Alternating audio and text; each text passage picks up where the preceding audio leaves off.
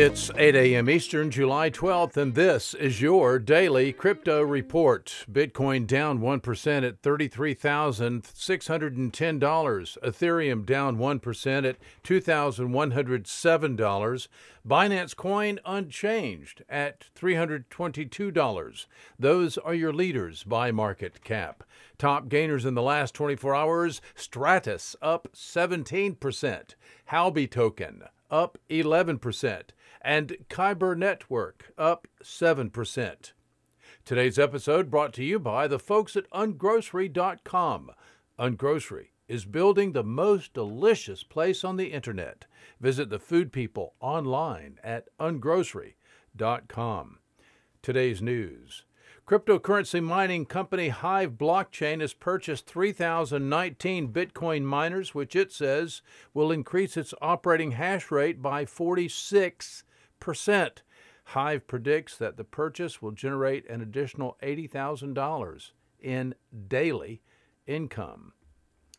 American megabank JP Morgan has continued to criticize El Salvador's declaration of Bitcoin as legal tender, warning of the potential risks of for both the country and the cryptocurrency.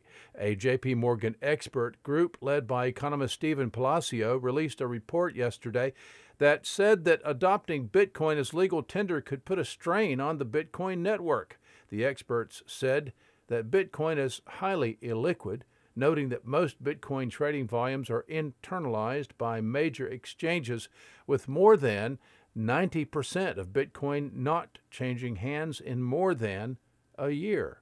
Hmm.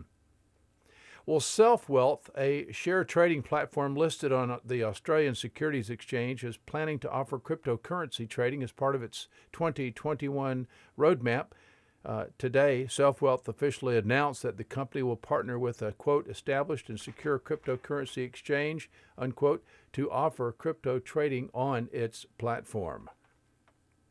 Well, that's all for us for today. Visit us at dailycryptoreport.io for sources and for links. Find us on social media, add us to your Alexa flash briefing, and listen to us everywhere else you podcast under Daily Crypto Report.